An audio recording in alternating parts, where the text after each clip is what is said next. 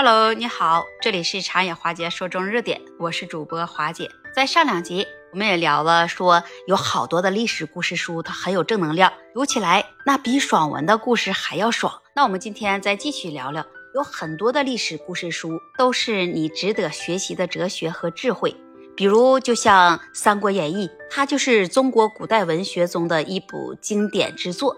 那其中也包含着这丰富的哲学和智慧，非常值得我们去学习和借鉴。在《三国演义》中有很多都是关于谋略的描写，那就像诸葛亮的空城计、反间计，那这些的谋略，那不仅是展现了人类智慧的辉煌，更为人们也提供了一些实用的思考方式。在《三国演义》中有很多的人物，也都表现出了这忠诚的精神，就像关羽、张飞、赵云。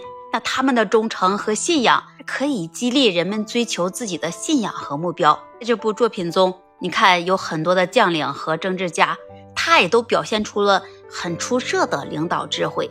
就像刘备、曹操、孙权，那他们的决策和管理的方式，可以为现代的领导者来提供一些参考和借鉴。也有很多是关于这自己情谊的描写，就像刘备和诸葛亮，关羽和张飞。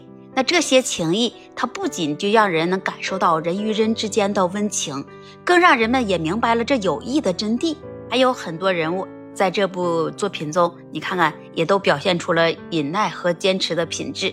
就像刘备、关羽，那他们的坚持可以激励人们在困难的面前不放弃、不屈服。这部《三国演义》也是一部描写着中国历史上三国时期的一部长篇小说。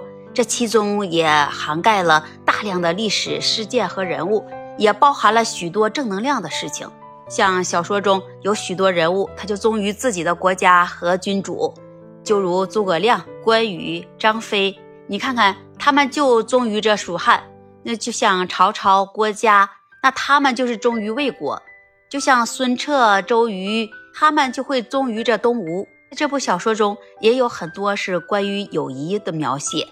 那就像刘备、关羽、张飞他们之间的义兄弟情谊，曹操和荀彧、程昱之间的忠诚友谊，还有是周瑜和诸葛亮之间的信任。除了这友谊之外，在小说中也有好多人物也都表现出了仁爱之心，就如这刘备对待百姓，关羽释放俘虏，孙权去收留着流亡之人。这部小说中，你除了体现这些仁爱之外，还有勇气。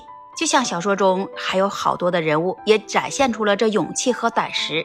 就像关羽单刀赴会，张飞单枪匹马就可以挑战马超。那总而言之，在《三国演义》中有许多都是正能量的事情。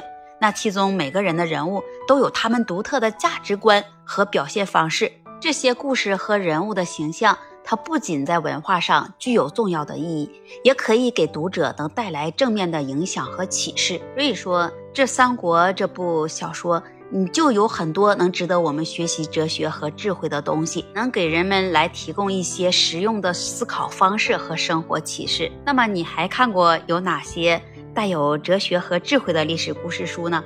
欢迎在评论区留言跟华姐互动，也期待您关注订阅我的专辑。那这一期节目。